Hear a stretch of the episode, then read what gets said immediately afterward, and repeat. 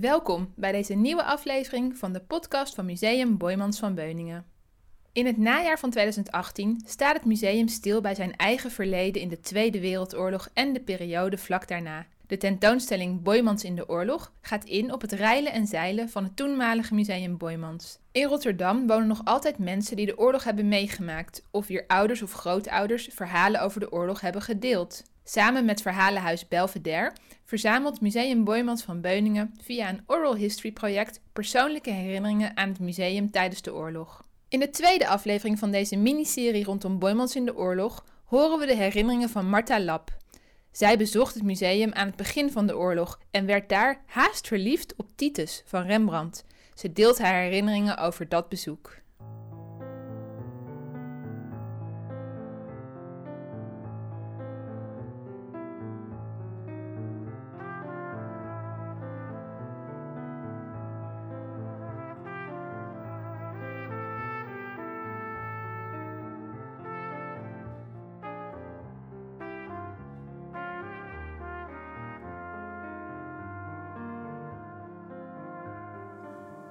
Het is zo mooi, hè. Dit is...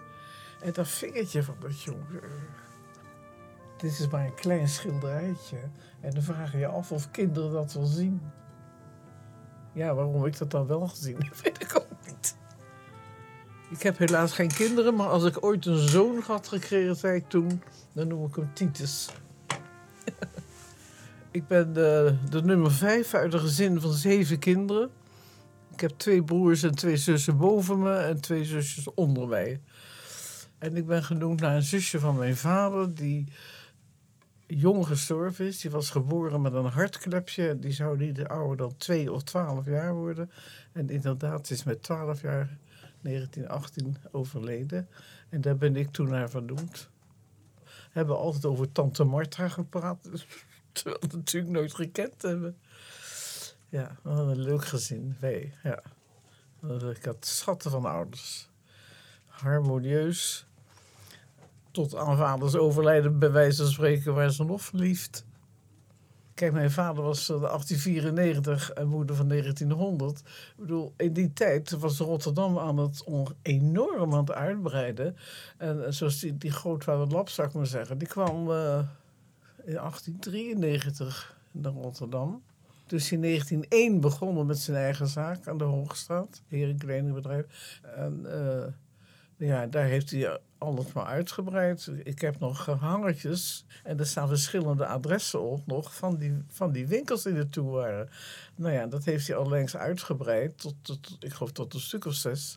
Zelfs het, het, het- de zaak waar hij in Den Helder eh, eigenlijk begon, daar is hij als jongen van 13 jaar opgenomen in huis bij een bramlager.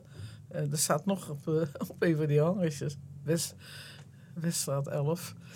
En, daar heeft hij dat vak geleerd. En zo is hij eerst naar Amsterdam gegaan. Heeft hij zijn vrouw leren kennen. En toen naar Rotterdam.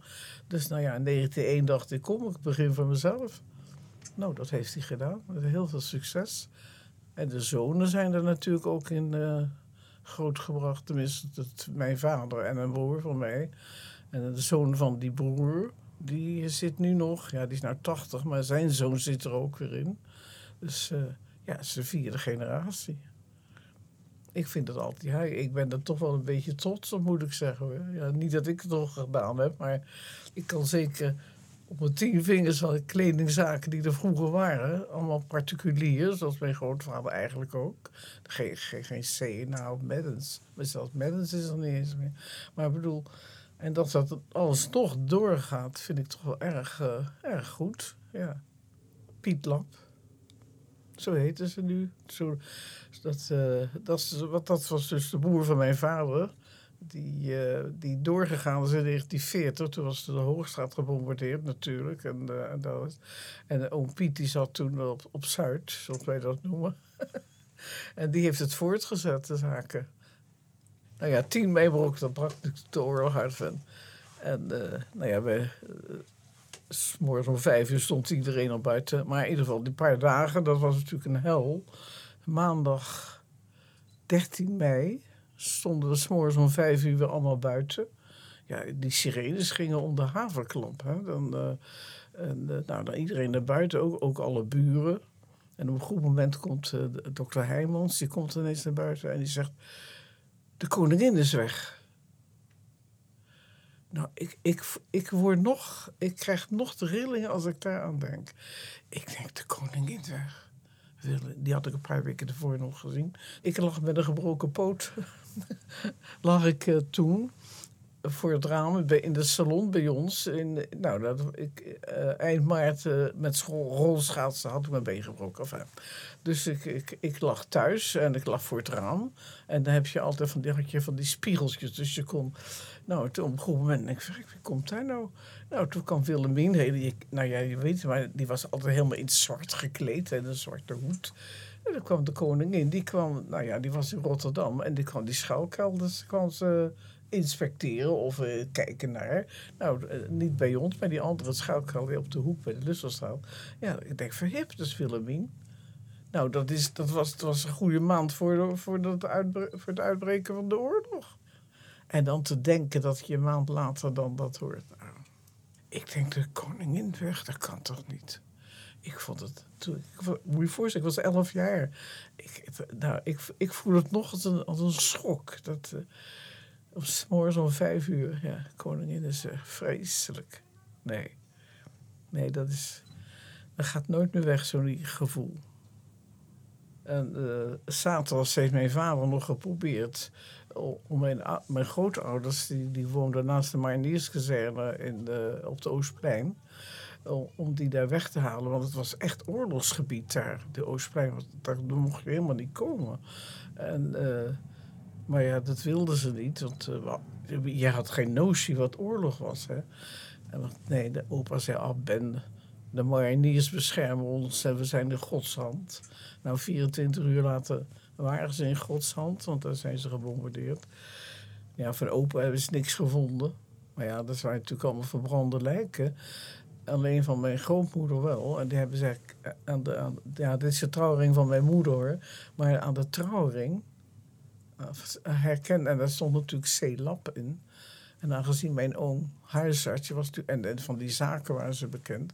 En toen hebben ze mijn, mijn oom erbij gehaald. En die nou, moest identificeren. Nou ja, dat, het was maar een half lijk nog, geloof ik. Maar in ieder geval, en die hebben toen, uh, ja, 10 juni pas, want eerder wist je het niet, hebben die oma, en in, ja, in de geest zeggen wij altijd ook opa, begraven. Ja. Maar zelfs een maand na dat bombardement rook je nog uit die kist die, die, die brandlucht. Een maand later. Ik weet nog zo goed. Ja. Ja. Opa en oma. Maar ja. Het is goed dat ze samen gegaan zijn. Ja, toch? Want dat zeiden wij wel. We zouden niet weten hoe, hoe zij buiten Kees, Cees, zei ze altijd. En, en, en, en mijn grootvader buiten Mies. Dus, nee. En ik denk ook, dat denken we, en dat hoop je natuurlijk ook, dat ze ook niet geleden hebben. Want die bom van, die was bedoeld voor de kazerne, maar daar is hij niet op gevallen. Hij is op die flat die, die daarnaast stond. Vanuit, vanuit de keuken keken we zo op die binnenplaats van die, van die kazerne. Dus daar is die bom opgevallen, op, de, op de, die, dat flatgedeelte. Dus die zijn, die zijn ineens doodgereden. Dat kan niet anders. Maar ja, wij hebben dus uh, 14 mei ja, hebben wij ook een, een, bom voor de deur gehad. Ik zeg altijd, als hij drie meter eerder gevallen was, had ik hier niet gezeten. Dat is heel typisch. Ja, jullie kennen Kraaien niet, maar een deel van de avenue, dat was dus de andere, acht, aan de achterkant van ons, daar zijn wel uh, bommen opgevallen. En de eerste bom alleen maar bij ons in die Voorschotenlaan. En dankzij het feit dat die langs een boom viel, er een grote boom, een kastanjeboom voor de deur, is die gesmoord als het ware door die boom. Ja, die boom die ging de lucht in als een veertje. En uh, die, daardoor is ze ook niet in de brand gevlogen. Want anders, nou, ik zeg nogmaals, ja, ik had hier niet meer gezeten als dat zo was gebeurd. We zaten in die vestibule. Nou, je wil niet weten wat je zag. We zagen, nou, we gingen zo en zo toen die bom viel. Nou, je zag allemaal rook en stoom. Nou, en die, die deur die vloog uit zijn sponning als, als, als een veertje. En die, die zo door midden. Die, die spleet zit er nog in. dat kan je nog zien. Dus, die, ja. En dat was toch niet zo gek. De deur van Bruinzeel, dat, die huizen waren gebouwd door Bruinzeel. Ja, de, ik zie het nog gebeuren. Woeps! En, en die deur uit de... nou, toen zijn wij die tegenover ons stond dat, in dat uh, plantsoen stond een schalkelder. Dus uh, toen zijn wij daarin gevlucht. We stonden natuurlijk allemaal beneden in de vestibule. Nou ja, goed. En nou ja, was natuurlijk in die, ja, die, die nou, daar zaten ook de buren allemaal. Ook, ook die, die fijne protestanten, als ik het zo wil uitdrukken. Die ons vroeger nooit bekeken, die nog niet gedag zeggen. En die zei, en heeft mijn vader die heeft daar op een goed moment uh, gezegd: wat voor religie we ook hebben, we kennen allemaal onze vader. Laten we dat maar gaan bidden. Wauw. En toen was het stil. Hij had ook echt de leiding. Mijn vader was echt een man, rustig. Nee, we hebben geboft. Maar ja, dat heb ik verteld. 10 mei uh, 1940, we, we, zijn dus katholiek. En toen heeft mijn vader een Mariabeeldje boven op dak gezet. Ja, en die heeft ons geholpen. En gered. Ja, zeker weten. Zeker weten, ja. Ja. Nou, ik zat op de... Ik zat toen in de zesde klas, hè. Ja. Nou, toen moest naar het toelatingsexamen. Dan, moest, je toen ook nog voor het, uh, voor, de, voor het lyceum. Dan ben ik naar het lyceum gegaan. Nou ja, en dat, dat was in de Breitnerstraat. En uh, dat was in 1940. En dat was bezet door de Kriegsmarine. Dus, uh, dus wij hadden alleen de aula, was, naast de school lag het, ook het, het, het, klooster van de nonnen. En, en, en, en, daartussen was dan de aula en de kapel was boven. Nou, en in die aula er werden toen drie ruimte, nou ja, er werden drie, twee schermen gezet en daar zaten we dan nou, de eerste klasse. S'morgens had de eerste klas en het tweede jaar hadden we smiddagsles. Ja. De eerste keer dat ik in Boormans kwam, ja, ik denk dat ik 13 jaar was. Ik zat, ik denk in tweede, tweede klas lyceum. We hadden namelijk, als we uh, s'morgens les hadden, dan gaf smiddags directrix. Je had kunstgeschiedenis gestudeerd, die zuster, die non, de zeur. Of de rectrix moet ik zeggen. En die uh, gaf dan uh, kunstgeschiedenis. Nou, dat vond ik erg leuk, dus daar, deed, daar ben ik ook naartoe gegaan. Nou, toen zag ik dat. Ik denk, nou, dan ga ik een keer naar Boymans. En dan ben ik in mijn uppie. Ik, heb, dat tegen niemand gezegd, geloof maar goed, in ik wil daar naartoe. Nou, toen kwam ik daar, dat prachtige pand, de, de, de, oude ingang. Ik weet niet of jullie het kennen. Oh, als je daar binnenkwam, als je een hele hoge trap naar boven en aan het eind daarvan stond het standbeeld van de godin Nike. Fantastisch. Uh, en dan als je dan uh, betaald had, dan ging je rechts aan de eerste zaal. En het waren allemaal, allemaal kleine zalen waar nou, misschien acht of tien ho nee, niet eens schilderijen hingen. En dan, was een gang en dan ging je alsmaar door. Dus begrijp die waren helemaal met elkaar verbonden. Zo de hele ronde maakte je. Nou, en een de eerste, eerste kamers, hing dus uh, Titus. Ik was daar weg van, ben ik nog. Nou ja, en toen ik dat eenmaal gedaan had, ik, ja, ik, ik, ik, toen heb ik dat kaartje gekocht. nou ja, het is gewoon een ansichtkaartje. en dat heb ik laten lijsten bij ons op de, in Kralingen zat toen Sprengers. Ja, ik denk, ja, ja waarom? Ja, als je dat zo'n ding koopt en het gaat er in de kast, dan zie je het niet meer. Maar ik, nou ja, ik vond blijkbaar, het heeft altijd in mijn slaapkamer, weet ik waar, altijd, ja. Ja, ja, nou ja, ik vind, het hangt nog altijd naast mijn computer. Nou ja, dat is altijd, toen dacht ik, nou ja, als ik ooit een zoon krijg, noem ik hem Titus. Maar ja. ja, waarom was ik daar nou zo van onder de indruk? Ja, dat weet ik niet. Ja, weer. Nou ja. En ik zeg nogmaals, nog niet zo lang geleden heb ik gelezen dat dit het beste is van Rembrandt. Nou, wat heeft hij niet allemaal gemaakt, de goede Rembrandt? Hè? Ik ben ook in het Rembrandthuis, dus daar ben ik natuurlijk ook een paar keer geweest in, in, in, zijn, in zijn huis in Amsterdam. En, en, en Rijks natuurlijk, uiteraard. Maar ja, dit, dit, dit, hangt nou in Rotterdam, hè? Ik hoop altijd nog, dat weet ik eigenlijk niet. Weet ik niet. Dat zal wel.